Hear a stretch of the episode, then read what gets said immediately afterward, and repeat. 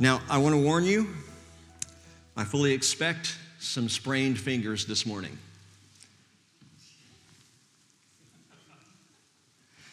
We're going to be all over the scriptures.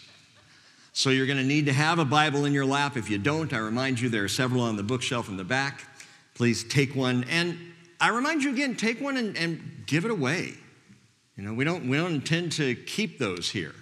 Those are to take and give and spread, let the word be spread out. Well, first, Thessalonians chapter 4, verse 16. We're going to lay the groundwork and we'll come back to this in a little bit. For the Lord himself will descend from heaven with a shout, with the voice of the archangel, with the trumpet of God, and the dead in Christ will rise first. Then we who are alive and remain will be caught up together with them in the clouds to meet the Lord in the air, and so we shall always be with the Lord. Therefore, comfort one another with these words. Last week we talked about prophecy update, part one, the run up to the rapture. Today is the rapture. Okay? All right? Today we focus on, look at, talk about, consider the rapture. And if the rapture happened before my head hit the pillow tonight, praise the Lord. Luke 12 35, Jesus said, Be dressed in readiness and keep your lamps lit. Be dressed in readiness. Keep your lamps lit. Bible prophecy is a lamp shining in a dark place. 2 Peter 1:19. It is a lamp to our feet and a light to our path. Psalm 119, 105. And remember what we talked about last week in the run up, and we had to do last week before we did this week because last week was talking about where we are, where we're headed. This week we're talking about what's coming. Last week was preparation in terms of our thinking and, getting ready to talk about what we're going to talk about this morning, but also to be ready for what we're going to talk about this morning. And I want to remind you again that the times don't shed light on the Bible, the Bible sheds light on the times. We have to go to the scripture first to explain to us what's happening, not what's happening, and then try to proof text it by the word. Last week, the run up to the rapture. And I believe we truly are. And we talked about several reasons for that.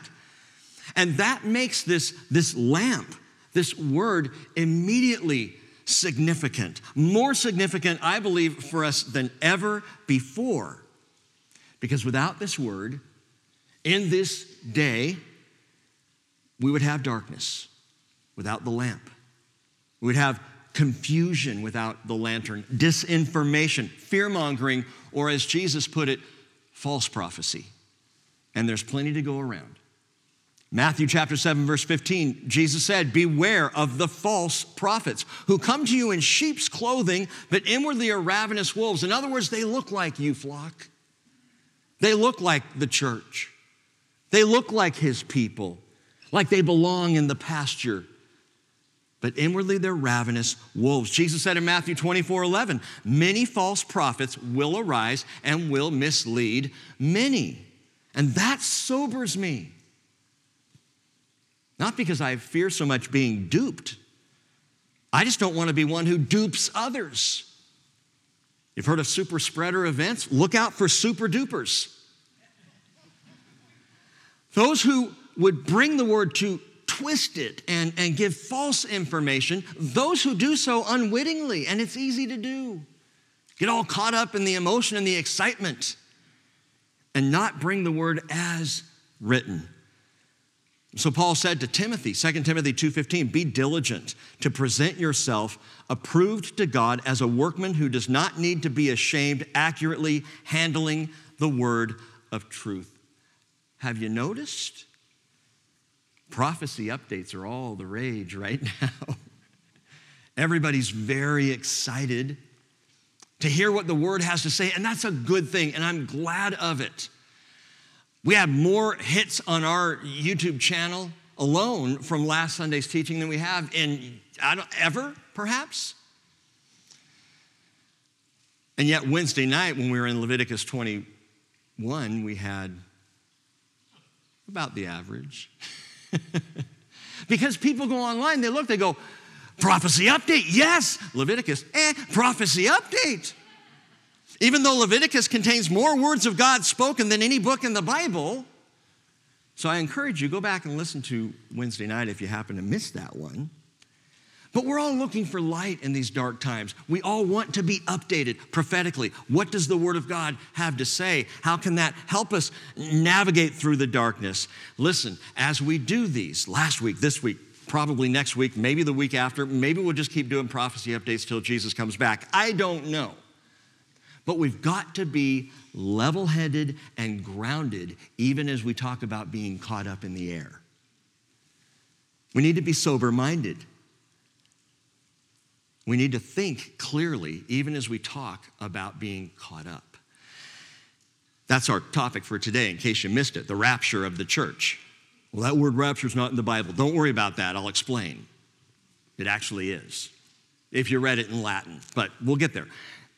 I got an email this last week, and it was one of those sobering moments for me. It was from a, a, friend who had just gotten his first vaccination of the two he works in uh, uh, safety industry, and so it was something they really wanted everybody working there to get. He got the first one, didn't even think about it. Then he saw a prophecy update, and it disturbed him greatly. He listened to a teacher talking about the vaccinations who implied a dangerous link between the current vaccination and the mark of the beast. Now, listen to me on this. I'm not going to get into the vaccination debate because people are very divided.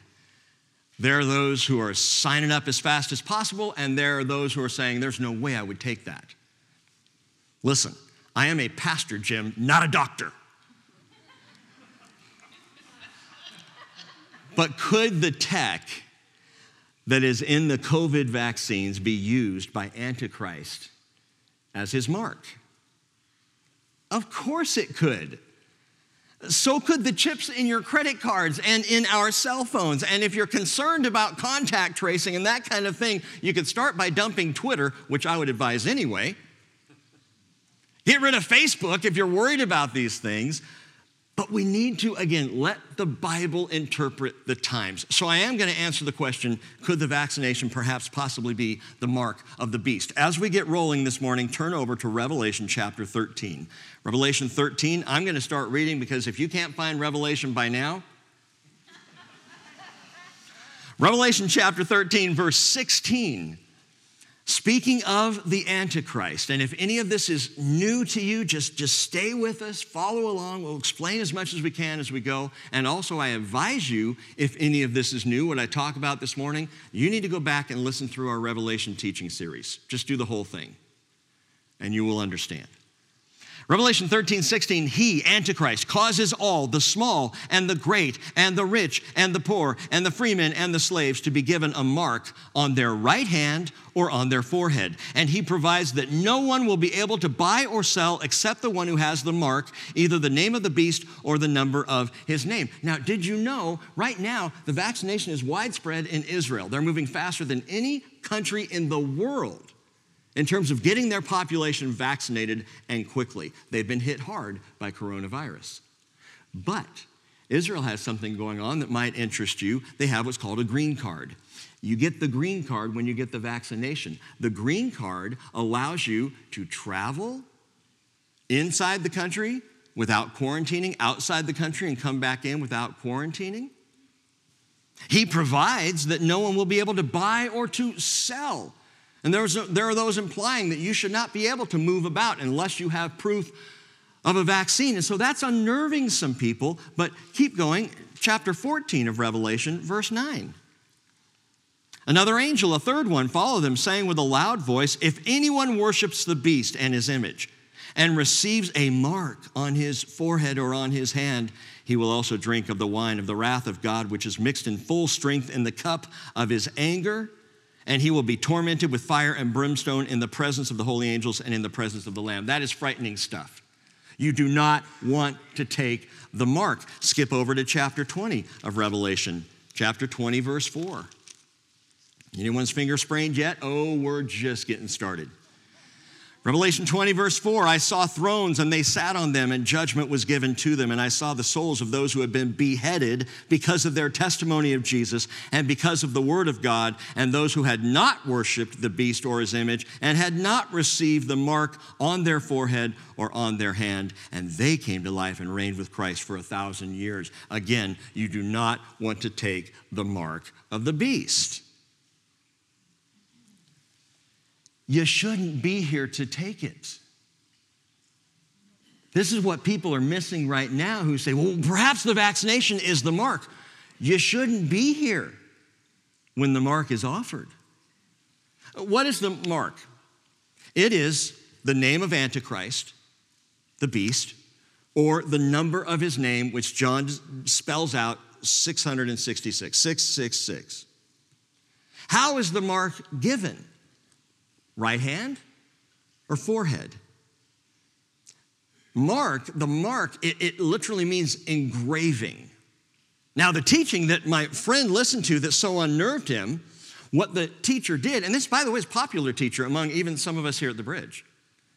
But what he did was he went to a definition and he went out to the fringe of the definition and found a single possible word that this could be defined, not normally defined that way, but found this word, pulled it in, and compared it to getting a shot and said, Oh, here we go. And he never, and this is what bothered me about it, it wasn't the information that was a problem, it's that he never explained whether or not he thought, or the Bible said, that this current vaccination could be the mark of the beast. If the mark was a shot, listen to me, don't you think the Lord would make that a little more clear? Do you think he would leave it out on the fringe of a definition so only a Bible scholar could work his way out there to find it, but most people could be tricked into getting it? Please understand, Revelation is clear that the mark will signify loyalty to the Antichrist and rejection of Jesus Christ people will know what they're doing. They may feel pressured, but they're gonna know what it is. No one's gonna be tricked. The Spirit of the Lord is the one who inspired John to write about the mark. The Spirit of the Lord is clear with us. Of course, you don't want to take the mark. But as I said, you shouldn't even be here for it. Why? When is the mark going to be forced on people? Revelation 13, and I don't have time to go into it right now, but Revelation 13, you can read it, ties the mark to the abomination of desolation, which is three and a half years into the tribulation, and the world is not there yet. What are you saying, Rick? I'm saying we're not in the tribulation, and because we're not in the tribulation, the mark of the beast is not current. It won't be until that point in time. Turn to Second Thessalonians. Second Thessalonians chapter 2. Now, there are all kinds of other arguments going on about the vaccination, whether or not you should take it. We had had that discussion. We're not going to this morning. But we can have that discussion another time. I'm focused right now on where are we? Remember last week, run up to the rapture. Listen to this.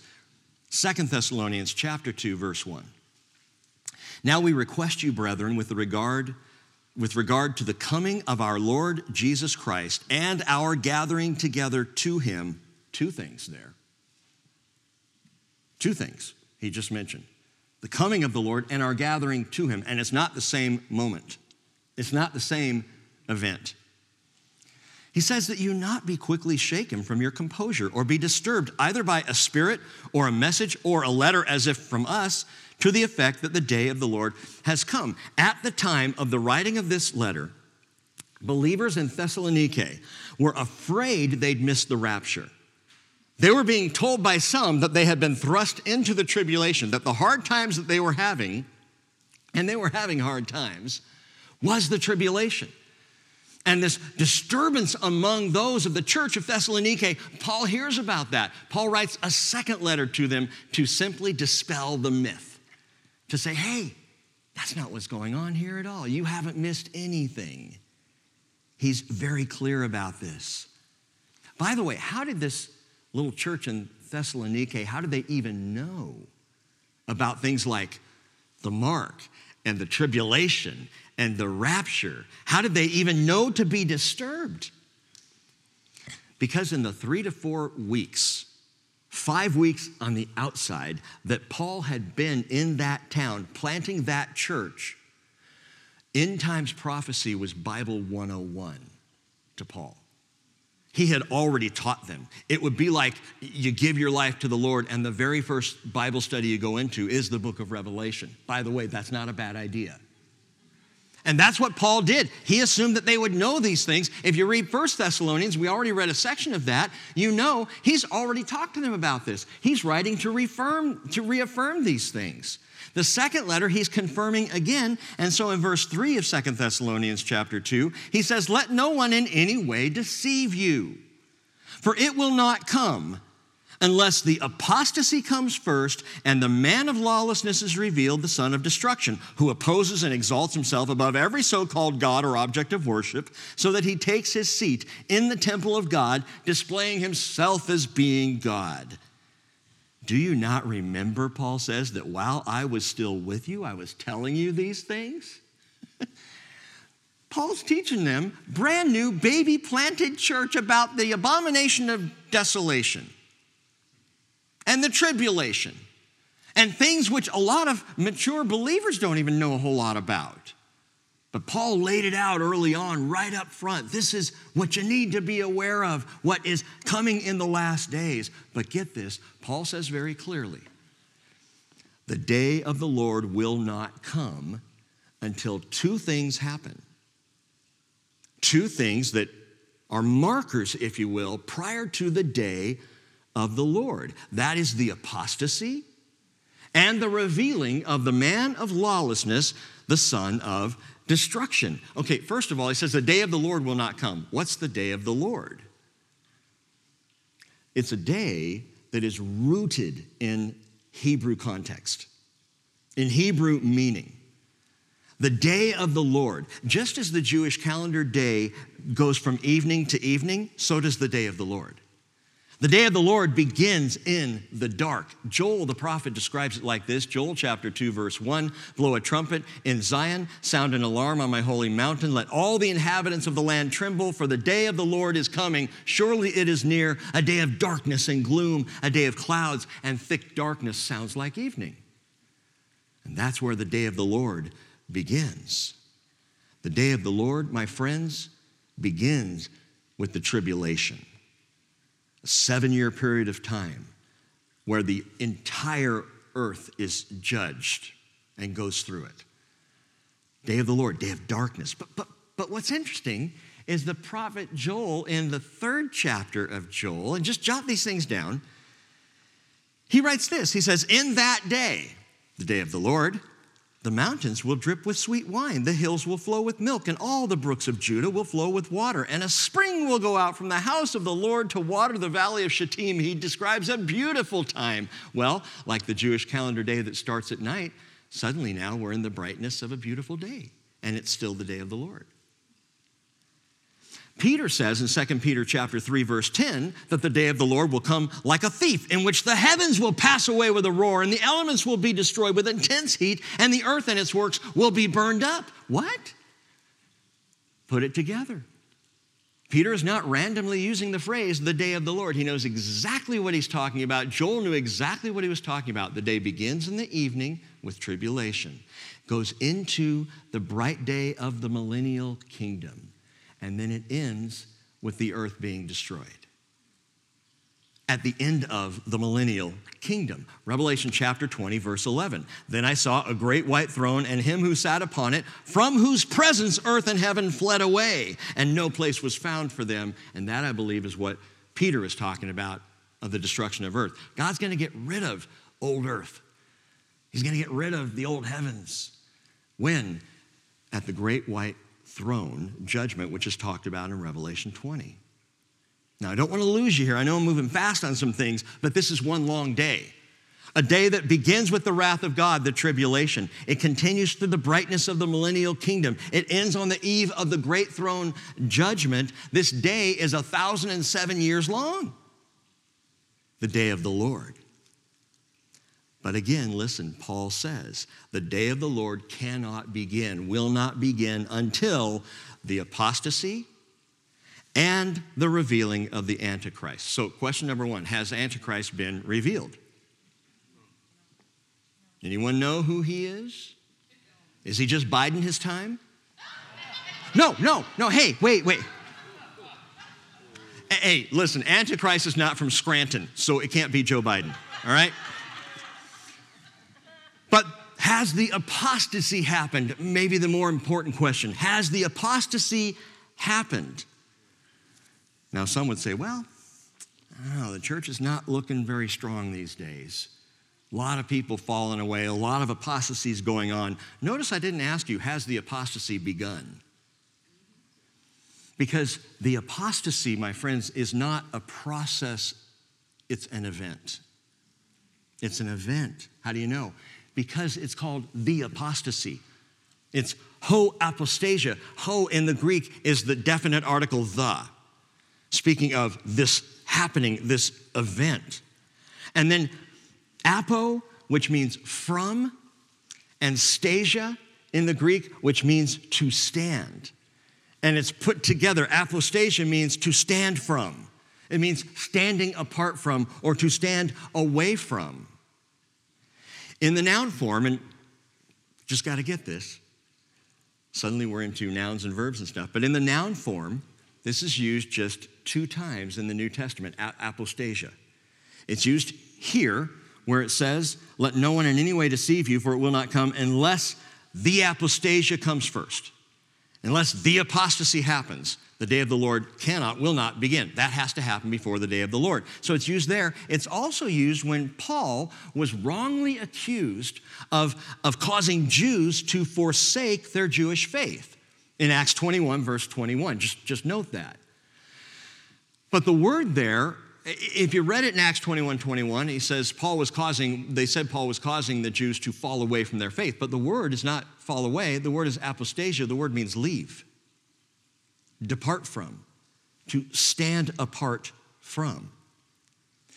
The verb form of this word is aphistomai. Apostasia and aphistomai are the same word, it's just one's the noun and one's the verb. The verb form is used 15 times in the New Testament. Three times, three of the 15, it's used this way 1 Timothy 4, verse 1, which we read last week. The Spirit explicitly says that in latter times some will fall away from the faith. Or you could translate that some will leave the faith, some will depart from the faith. And I said it's been used that way three times, but always connected to the faith. So there's always context given for the leaving, that there are those who will depart the faith, they'll fall away from They'll stand apart from the faith. The other 12 times that this verb form is used are like this Acts chapter 12, verse 10, when Peter escapes from prison by the angel's help. And it says, And they went out and went along one street, and immediately the angel departed from him. Leaving, departing standing apart from where you were before. Both the noun and the verb mean to leave. And if you don't have context, it simply just means leave. Listen to it in this verse. Let no one in any way deceive you, for it will not come unless the departure comes first. The departure. Doesn't say the departure from the faith. See, that would be a process, that would happen over time a departure, as in the church slowly apostatizing, as we might use that word. And so we hear the word apostasy from apostasia, and we immediately think heresy. But the word in the Greek simply means to leave. It depends on what you are leaving. Are you leaving your faith, or are you leaving your house to go to McDonald's? Is it a bad thing to leave your house and go to McDonald's? Now, some would say yes, but I don't think so. It's just the departure. I'm departing, I'll be back. Interesting that the first seven English Bible translations, from the Wycliffe in 1384 all the way to the Geneva Bible, which was the Bible the Pilgrims used in 1608, all seven read in this verse, it will not happen unless the departure comes first. And it doesn't say, as I said already, the departure from the faith. It just says the departure. Kenneth Wuest in his word studies says, quote, first and foremost, this word means a geographical departure. The day of the Lord will not come unless the departure comes first. So is the departure spiritual, as in from the faith, or is it geographical, as in from a location? Or could it perhaps be both? The Bible doesn't make it any clearer than this. It's a departure. And I believe what we're talking about here is a great geographical incident the rapture of the church. That the departure must happen before the Antichrist is revealed, before the day of the Lord begins. That's important because a whole lot of Christians are spending a whole lot of time looking for Antichrist when we're supposed to be looking for Jesus Christ. When our focus is on the coming of the Lord, not the coming of the man of lawlessness. Our, our focus is on Jesus and the hope that is before us. But I ask you this morning why? Why do so many Christians reject teaching on the rapture? Well, because the word rapture is not in the Bible. You're right, it's not. Again, unless you're reading it in Latin, go back to 1 Thessalonians chapter 4. The Latin word is raptus, which in Latin is in this passage. The Greek word, oh, you Bible students, you know it. What's the Greek word? Anyone? Harpazo. Harpazo, great word. And it's right here in the text as well. But let's, let's look at the text. You've, you've heard of info dumps, right? Okay, this morning is a prophecy dump of biblical data. And my intention today is to dump biblical data of the rapture of the church on you and let you sift through it as you will. So that's why there's so many support verses up here. But check this out. Again, back in 1 Thessalonians chapter 4, and we're going to walk through this, understanding that the lantern sheds light on the subject of the rapture, bright light.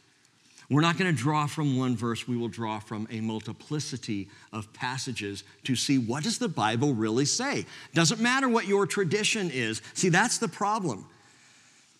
Christians will reject the teaching of the rapture because it's not their tradition. You know what? Your tradition will not get you into heaven.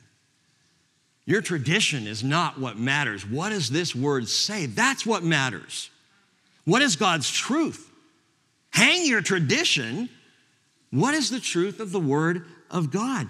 Some reject teaching on the rapture simply because they've never been taught. I've never heard this before. And shame on so many pastors who have never taken the time to talk about this. The departure the departure, my friends. That's, that's number one in, in a list of several things related to the rapture. It is the departure of Second Thessalonians chapter 2. And now we're into it. First Thessalonians chapter 4, skip back up to verse 13. We do not want you to be uninformed, brethren. One of four or five times Paul ever even says that. This is something not to miss about those who are asleep, so that you will not grieve as do the rest who have no hope. Now, quick side note asleep means what the body looks like when it's dead, looks like asleep. It is not soul sleep. And there are those who teach soul sleep that you die and your soul just sleeps until judgment day or whatever happens after that. You know? No. No, the Bible's very clear. Second Corinthians chapter 5 verses 7 through 8, which says to be absent from the body is to be what? Present with the Lord. That's not soul sleep. It's not boring in the presence of the Lord. No one's sleeping in the presence of the Lord. It is simply talking about death. Don't be uninformed about those who are asleep, those who have died, so you won't grieve, as do the rest who have no hope. For if we believe, get this, if we believe Jesus died and rose again, do you believe that? That's, that's A number one, resurrection. If you believe Jesus died and rose again, even so, God will bring with him those who have fallen asleep in Jesus. That is, he's going to bring the spirits of everyone who's died. If you die today, body goes in the ground, your spirit immediately goes home to be with the Lord. And at this, this happening, this departure, the Lord brings with him the spirits of all those who have already died as he's coming down to meet with us. For this we say to you by the word of the Lord, verse 15, that we who are alive and remain until the coming of the Lord will not precede those who have fallen asleep. For the Lord himself will descend from heaven with a shout. He descends with a shout. Who descends with him? All of those spirits of all the believing dead who are right now currently with the Lord come with him. And he descends with a shout, with the voice of the archangel, with the trumpet of God, and the dead in Christ will rise first. Wait a minute, I thought they were coming back with him. Why are they rising? Because the word dead there is nekros, and it means corpse. You see what's happening? That the, the corpse in the ground, what about the cremated? God can put molecules together, trust me. They rise. The corpses rise instantaneously as the Lord brings with him the spirits, and they are immediately glorified. Got that? More on that in a second. And we who are alive and remain will be caught up, raptus, harpazoed, raptured. We'll be caught up together with them in the clouds to meet the Lord in the air, and so we shall always be with the Lord. Therefore, comfort one another with these words. It is a crystal clear teaching of exactly what's going to happen at the time of our departure. We will depart this earth. We will leave. We will stand apart from where we are right now, and we will stand before Jesus. Where? In the air, in the clouds. We'll meet the Lord. So he comes that far bringing with him the spirits of those who have died, the dead in Christ, the corpses in Christ, the nekros. They rise. He glorifies them. We rise. We're all glorified. It's a glorious moment. It is the rapture of the church. And Paul says so clearly, therefore, comfort one another with these words. It is the departure. Number two, it is the comfort of the church. Why would we deny ourselves this comforting truth? That that day is fast approaching. As I said, perhaps today, when we will immediately be with the Lord, we will immediately be changed. No other teaching in the Bible brings such immediate comfort as the pre tribulation departure of his people. Oh, you're a pre tribber. No, I'm a Christian.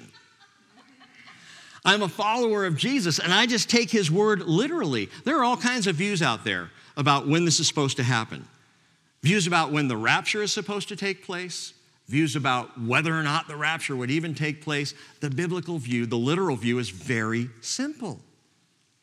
There are those who hold to what's called the preterist view. Perhaps you've heard that.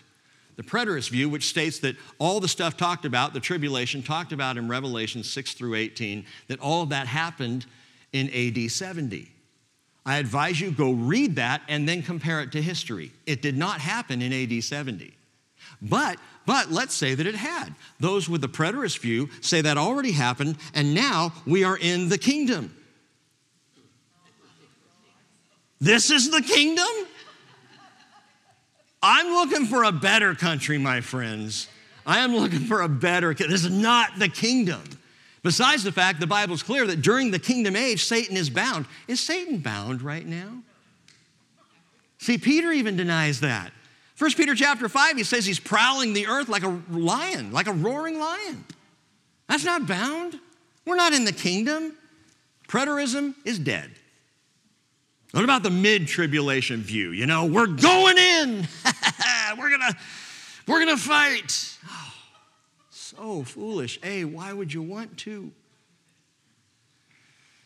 But this idea of the mid tribulation rapture that, that you're going to go through half of the tribulation, you're going to pay, you know, we're going in. The bride's going to get beat up for a bit first and then go to the wedding all bruised, tattered. Or, or worse, the post tribulation rapture says we're going through the whole thing. Let's just have the bride get the snot beat out of her. There are those who, who are into the pre wrath. They call it the pre wrath rapture, that they believe that will be raptured pre wrath, but that's not right at the beginning of the so called tribulation. People will kind of uh, create hoops and, and jump through them and everything and try and make connection. to the midpoint of the tribulation, somewhere in there. We won't really go through wrath. We'll be caught up right before real wrath happens. The problem is the entire first half of the tribulation is called the wrath of the Lamb.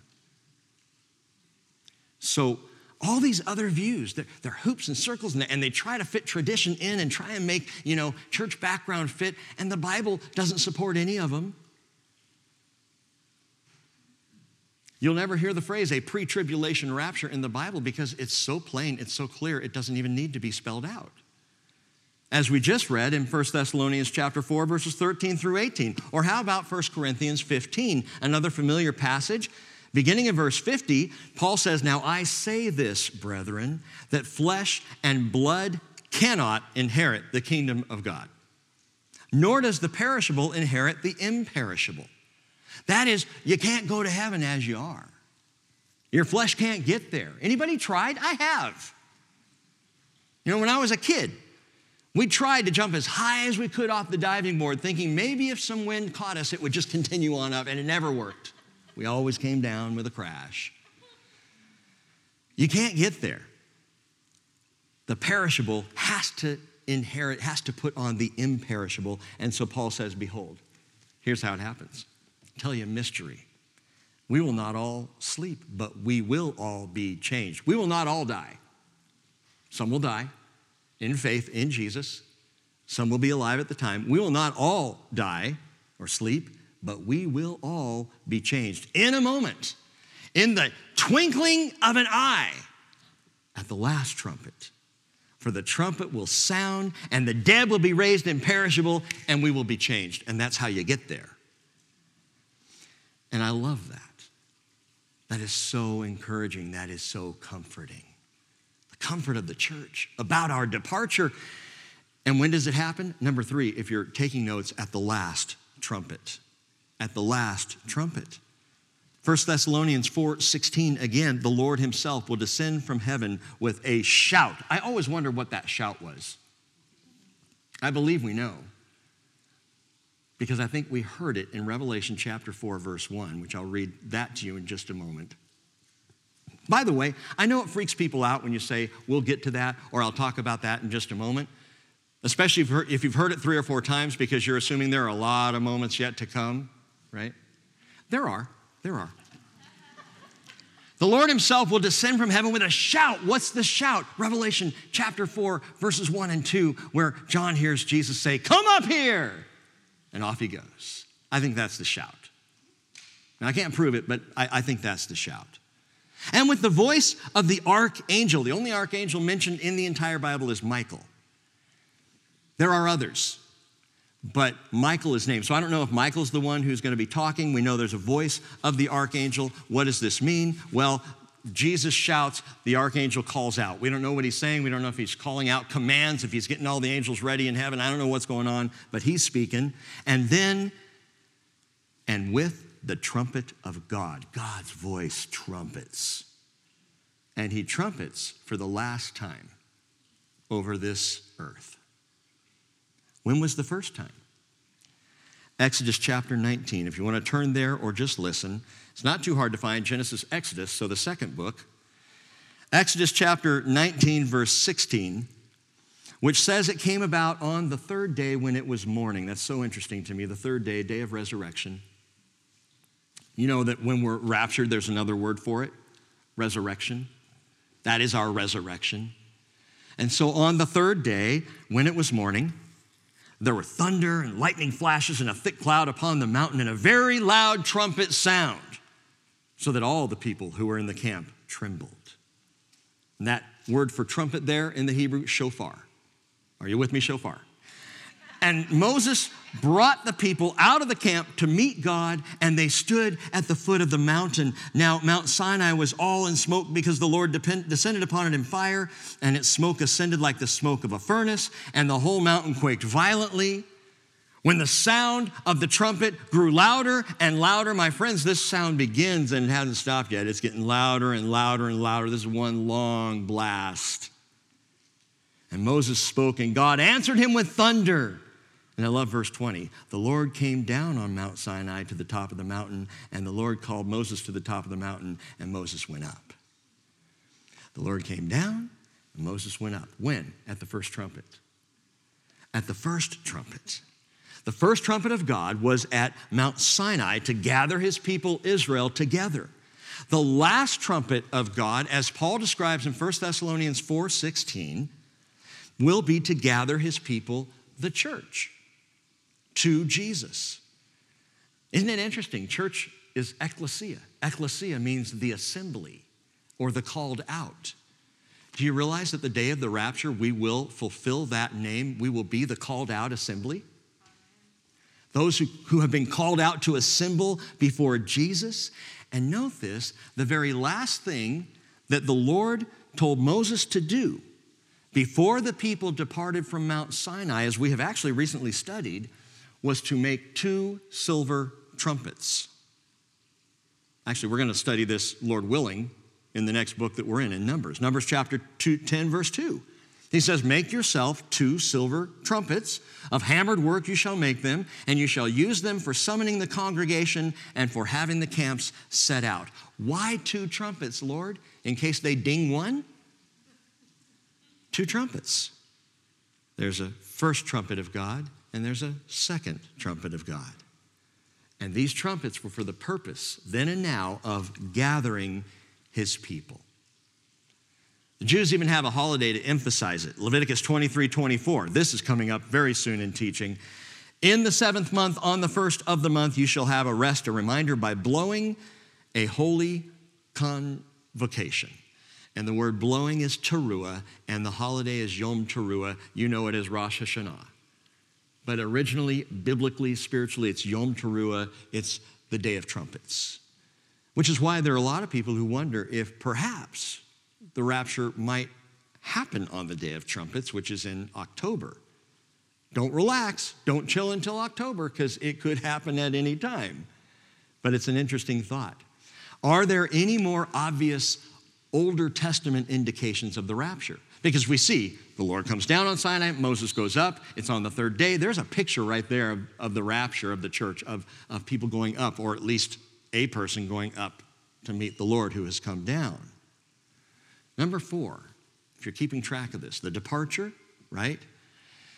The departure, the comfort of the church, the last trumpet. Number four, ancient promises and portraits. Ancient promises and portraits. Turn to the book of Isaiah, right about midway into your Bibles. Isaiah chapter 26. Isaiah 26.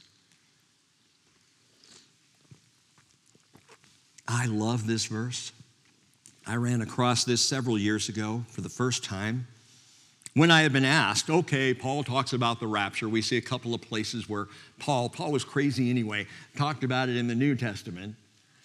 How about Old Testament? Is there anything back there in the Hebrew scriptures that even implies the rapture of the church? Remember, as Paul did teach, the church was a mystery to the Jewish people. Church was a mystery throughout the ages, throughout the Hebrew scriptures. No one knew. It's like you're standing on one mountain and you're looking at the other mountain, and it's the valley in between that there would be an age, the church age, this age of grace. Well, listen to this Isaiah chapter 26, verse 20. The Lord says, Come, my people. Enter into your rooms and close your doors behind you. Hide for a little while until indignation runs its course. Indignation is the Hebrew word for tribulation. The indignation in the Hebrew scriptures is often specifically tied with that time of judgment and wrath that we know of, that we call the tribulation. Come, my people, into your rooms, hide for a bit. Now, this could be a prophecy talking to Israel because he says, Come, my people. And oftentimes, or most of the time in the Hebrew scriptures, when God says my people, he's talking about Israel. The thing is, with some context and with some clarity, and looking at Revelation 12 and then looking back here at this passage, Revelation 12 clearly teaches that Israel will be airlifted to a safe place in the wilderness where they will be protected and nourished 1,260 days, or a time times and half a time, Both those equate to three and a half years, the last three and a half years of the tribulation here on earth. Listen to the verse again. Come, my people, enter into your rooms and close your doors behind you. Hide for a little while until indignation runs its course. And you could read that and say, okay, come hide in the wilderness. Maybe that's what it's talking about. Israel protected in the wilderness. Come hide out there until the indignation is finished, until it's all done. Possibly, perhaps. It's more likely, however, that he's talking about the church, that he is indeed talking about those who will be caught up harpazoed, raptus, raptured, caught up to meet the Lord in the air, and that we will enter our rooms. Why do you say that, Rick? Because we are told to come hide away before the indignation begins. Look at verse 21. For behold, the Lord is about to come out from his place to punish the inhabitants of the earth for their iniquity. That's the tribulation and the earth will reveal her bloodshed and will no longer cover her slain. This is a calling out before it begins. Israel is protected three and a half years in for the last three and a half years. How interesting is that? That Jesus said in John 14, verse 1, Do not let your heart be troubled. Believe in God, believe also in me. And then he offers these comforting words In my Father's house are many dwelling places. Many rooms, you could say. Come, my people, enter into your rooms.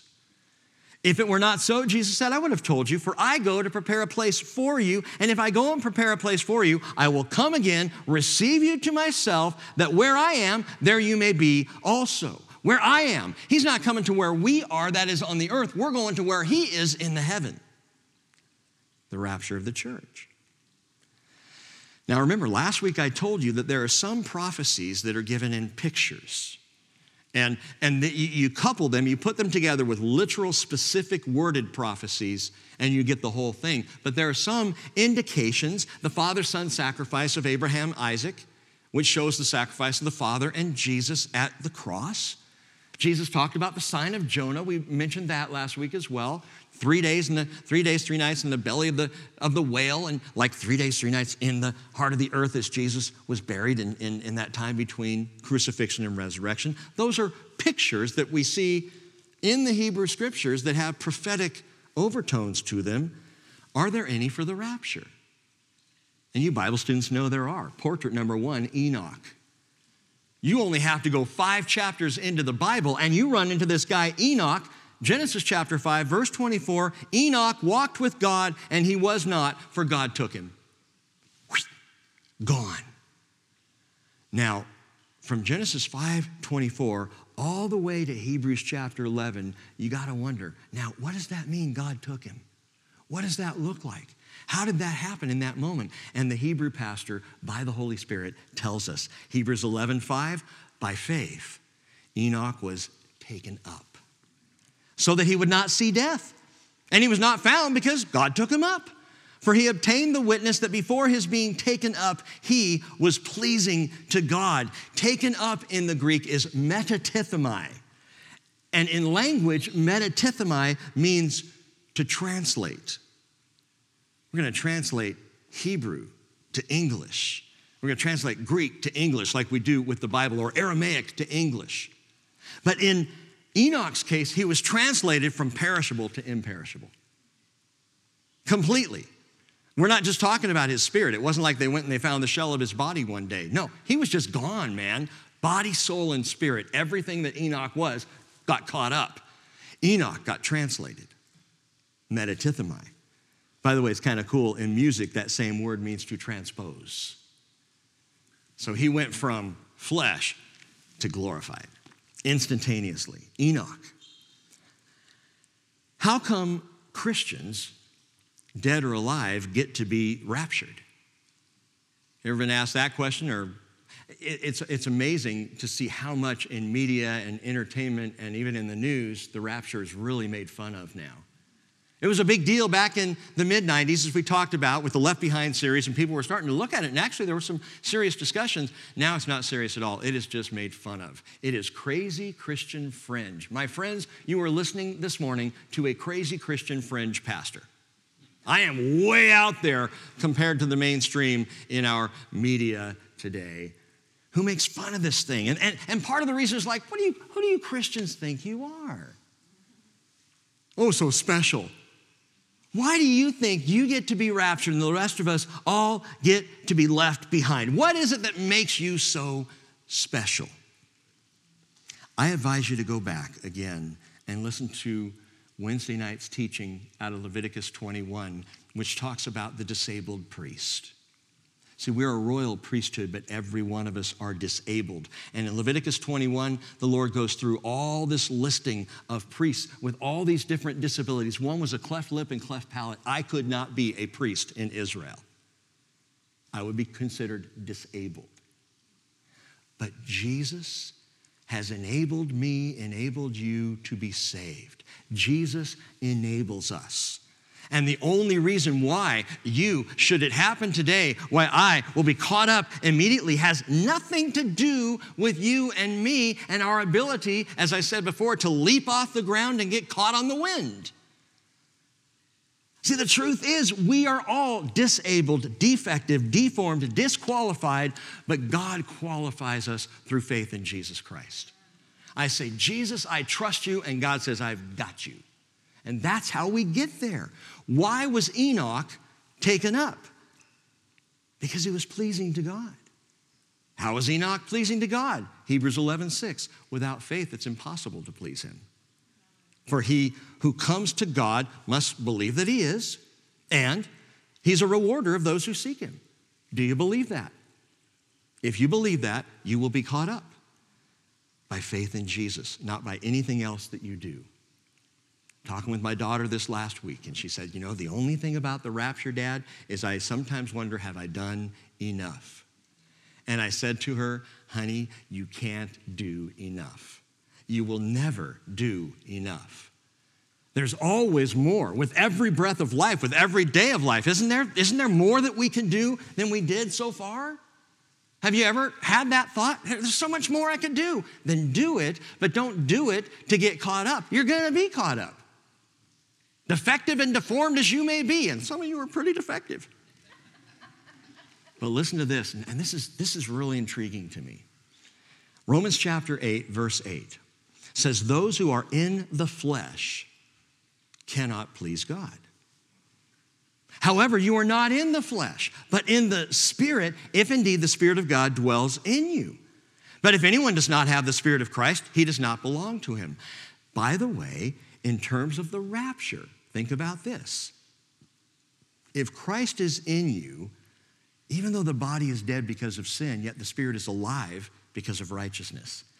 And if the spirit who raised Jesus from the dead dwells in you, he who raised Jesus from the dead will also give life to your mortal bodies through his spirit who dwells in you. Listen, the power to rapture and change you is already in you.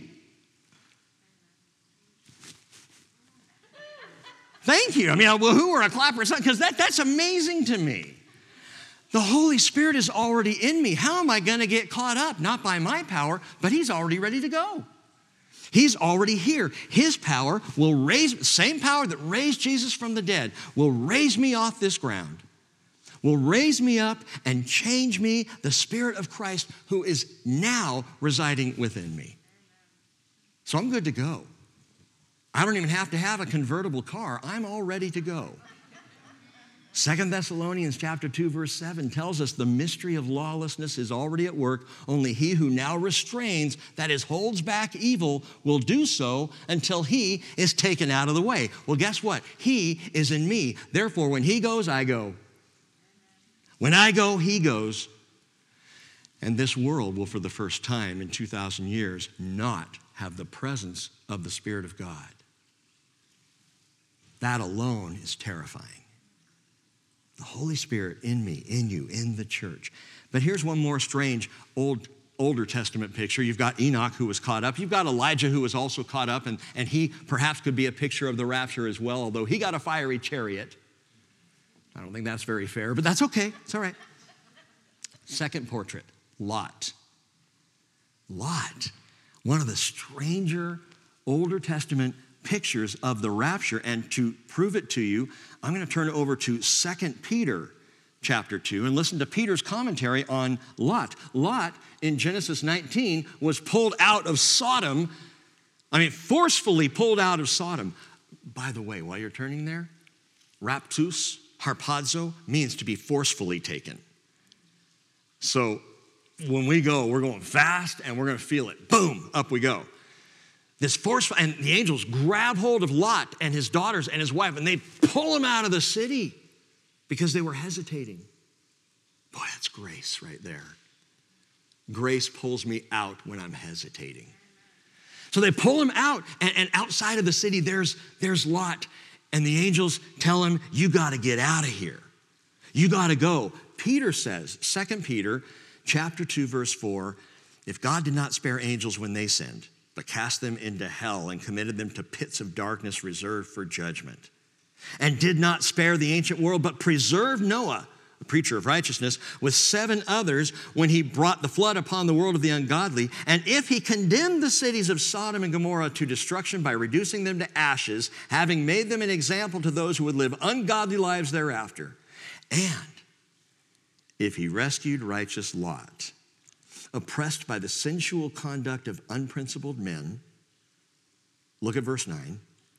Then the Lord knows how to rescue the godly from temptation and to keep the unrighteous under punishment for the day of judgment. But note that verse 9 again.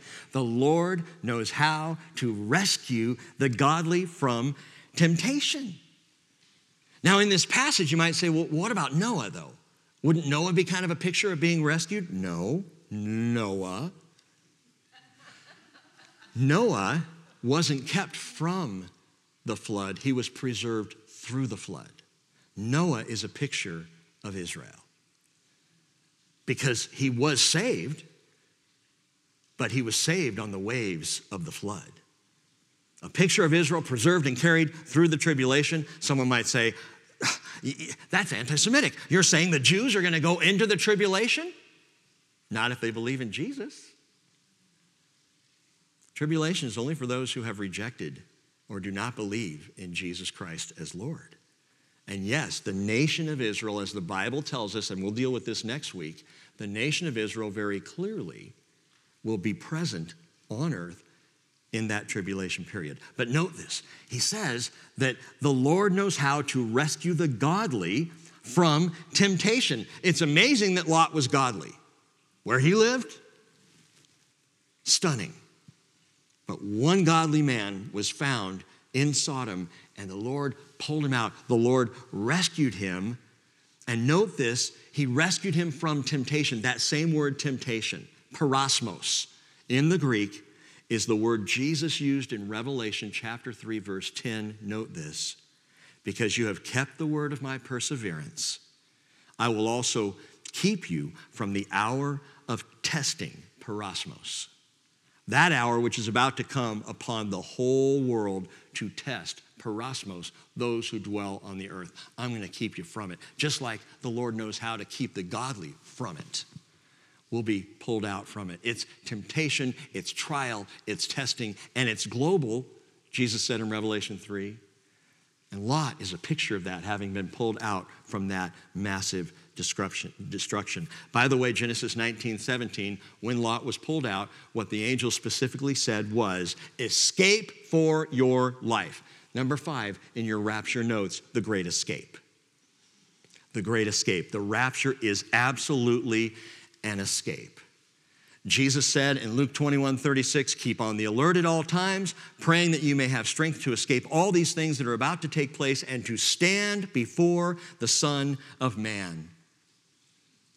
As Paul wrote in 1 Thessalonians 5, verse 9, God has not destined us for wrath, but for obtaining salvation through our Lord Jesus Christ, who died for us, so that whether we are awake or asleep, dead in Christ or alive in Christ, we will live together with him. That's God's plan.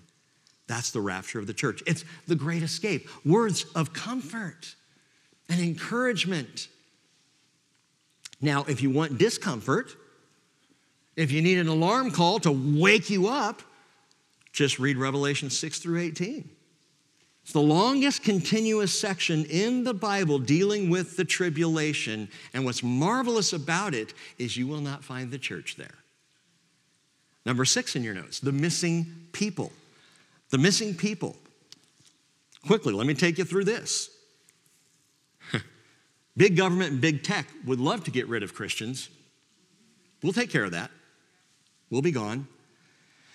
And by the way, not by aliens, just want to get that out there. Perhaps if someone ever listens to this particular teaching during the tribulation period, it wasn't alien invasion, it was Jesus Christ. But looking at Revelation, the whole book, let's do the whole book. Ready? Jesus, at the beginning of it, tells John something very specific. Jesus reveals himself to John, and it's stunning, Revelation chapter 1. And he tells John, Write the things which you've seen and the things which are, and the things which will take place after these things. You Bible students remember this. In Revelation chapter 1, John had seen the revelation of Jesus Christ, so he wrote about it. And then in Revelation 2 and 3, uh, John wrote about the things which are, which at that time and even up to present day is the church. Which is why we see in Revelation 1 through Revelation 3, the church is named 23 times. The church, the church, the church, the church. We're all over the place in Revelation 1 through 3. Everywhere. You just keep seeing again and again the word for church, the ecclesia, we're right there. And then Jesus told John, but, but then I want you to write something else. I want you to write the things which will take place after these things. Now, right there, there's an implication church, church, church, church, church, and I want you to write something that's going to happen after the church, after these things. Ah, I think you're reading into it, Rick. Okay, Revelation chapter 4, verse 1 begins with that same phrase, after these things, metatauta in the Greek. After these things, John said, I looked and behold a door open in heaven, and the first voice which I heard, like the sound of a trumpet. Sound familiar? Speaking with me said, Come up here, and I will show you what must take place after these things. Immediately I was in the Spirit. Sound familiar? I was in the Spirit, and behold, a throne was standing in heaven, and one sitting on the throne. And John is instantly translated, raptured, caught up. He's now in heaven. I believe we have right there a New Testament picture of the church in the person of John. But if you look at Revelation chapter 5, verses 9 and 10, it says, Of those who are in heaven at this time, they sang a new song, saying, Worthy are you to take the book and break its seals, for you were slain and slain and purchased for God with your blood from every tribe and tongue and people and nation, and you made them, literally, you made us, they sing, to be a kingdom and priests to our God, and we will reign upon the earth. Who sings that? The church sings that. So suddenly, Revelation 1 through 3, 23 times we hear church mentioned. Revelation 4 and 5, John is in heaven, and there are people singing in heaven who sound an awful lot like the church. And suddenly, the church goes missing. Not mentioned a single time, not even referenced, not even alluded to in Revelation 6 all the way through Revelation 18. Seven times in Revelation chapters 2 and 3, seven times Jesus says, He who has an ear, let him hear what the Spirit says to the churches. In the middle of the tribulation description, Revelation 13, verse 9, listen to what is said. If anyone has an ear, let him hear. It's not he who has an ear, let him hear what the Spirit says to the churches. Why? The church isn't there, the church is not present. In fact, the first time that we hear the word church again is Revelation 22 16. And again, these are all jotted down and they're on YouTube, so you can go back if you missed one, you can write them down and double check these things. The first time we hear the word church is 22 16. I, Jesus, have sent my angel to testify to you these things for the churches so that we would know. But for me, the singular, most compelling teaching on the rapture of the church comes from Jesus on the Mount of Olives. Turn to Matthew 24. Matthew 24, and we'll call this the personal reception. The personal reception. Matthew 24, verse 37. I'll give you a second to get there. Rick, you know we have a second service. Oh, I know, I'm aware. Matthew 24, verse 37, where Jesus is teaching. This is so compelling for me. And, and you know what? The whole word is the word of God. You, you understand that, right? The Bible is the word of God. So whether it's in red letters or black letters, it's still the word of God. But personally, for me, to, to hear Jesus talk about it, which we already have a couple of times, by the way, but to hear Jesus describe it was what pushed me over the edge to start believing in and accepting the literal teaching of the catching up of the church. Verse 37, Jesus said, The coming of the Son of Man will be just like the days of Noah. Wait a minute, I gotta remind you. You remember what happens in Matthew 24? Chapter, or verse 1 through verse 31 is chronological, which we talked about last week. You can walk it through. It goes all the way from, from the fall of Jerusalem. Jesus teaches all the way to the glorious appearing, which he discusses in verses 29, 30, 31. And then he changes direction. Then he starts to talk about readiness. The last half of Matthew 24 is all about being ready. It's not part of the chronological picture because he unfolds a mystery that they didn't fully comprehend yet. The coming of the Son of Man will be just like the days of Noah. For as in those days before the flood, they were eating and drinking, marrying and giving in marriage, until the day that Noah entered the ark. Who's Noah a picture of? Israel. Israel. And they did not understand until the flood came and took them all away. So will the coming of the Son of Man be. Now, Noah was preserved, right? All the rest were taken away. And then he says, verse 40, then there will be two men in the field. One will be taken, one will be left. Two women will be grinding at the mill. One will be taken, and one will be left. Therefore, be on the alert, for you do not know which day your Lord is coming. And if you read this in the English, you go, well, they were all taken in the days of Noah. And then one will be taken and one will be left. So taken must be to judgment, right? I mean, doesn't that make sense? If they were taken out during the days of Noah, Noah was preserved, everyone else was wiped out, killed, taken. And then one's going to be taken, one will be left. I don't want to be taken, I want to be left. No, you don't. If we're reading it in English, we can make that assumption. If you read it in the Greek, it says a completely different thing. In the days of Noah, they were the, the, the flood came and took them away. The word is airo in the Greek.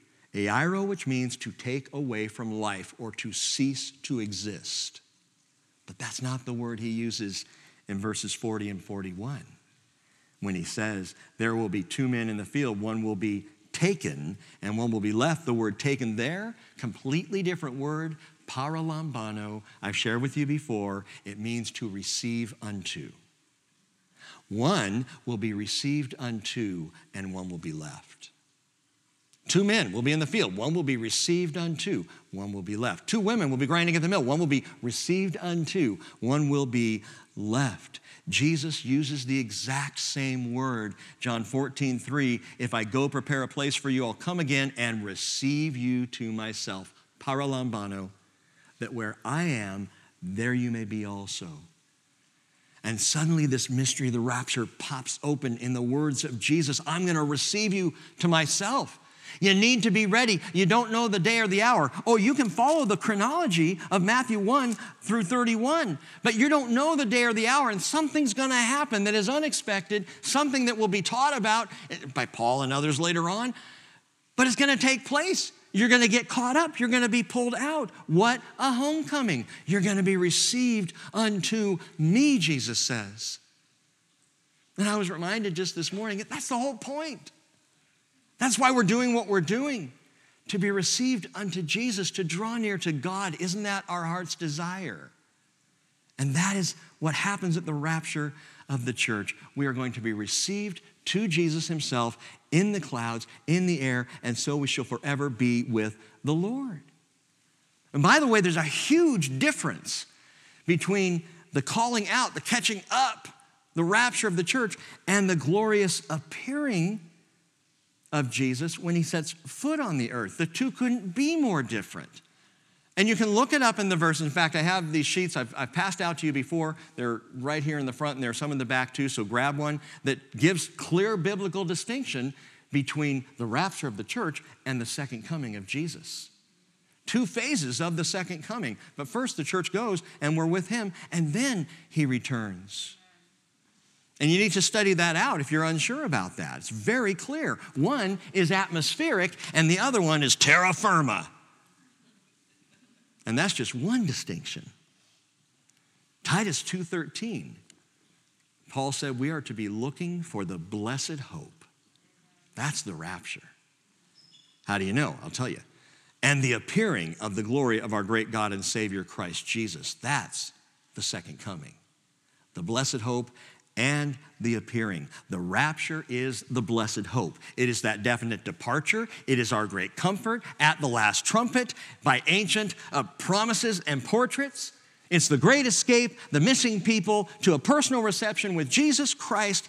And it ain't just any reception. Number eight, we're almost there. Number eight, the wedding reception. Revelation 19, verse 7. Let us rejoice and be glad and give the glory to him, for the marriage of the Lamb has come, and his bride has made herself ready. It was given to her to clothe herself fine linen, bright and clean, for the fine linen is the righteous acts of the saints. It doesn't say it was given to her bandages and salve because she's beaten up, but fine linen, bright and clean, righteousness given to her. A wedding feast, the, the marriage of the Lamb, Jesus Christ. In Jesus' day in Israel, the groom and the bride were betrothed. The groom began immediately working, in most cases, adding on an apartment to his father's house. And when all was ready, the father would tell his son, Looks good, go get your bride. The bride had to be ready. She didn't know the day or the hour.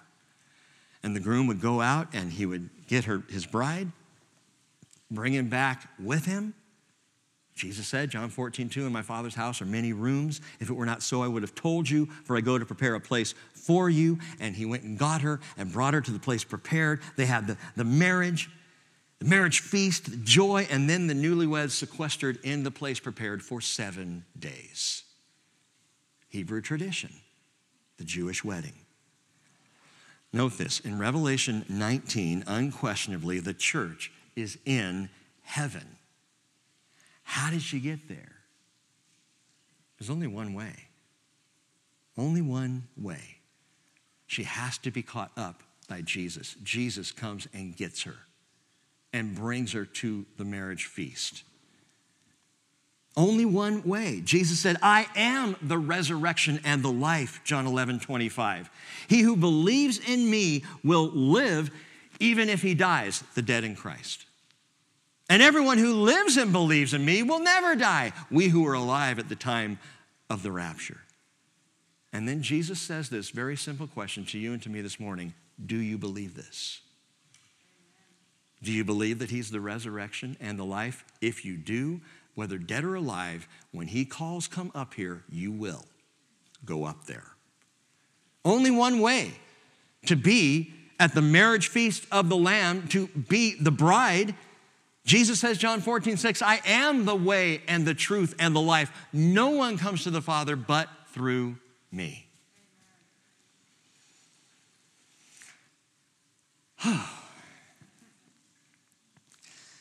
Throughout the New Testament, and actually, all the way into about the fourth century, there was a certain teaching that dominated the church.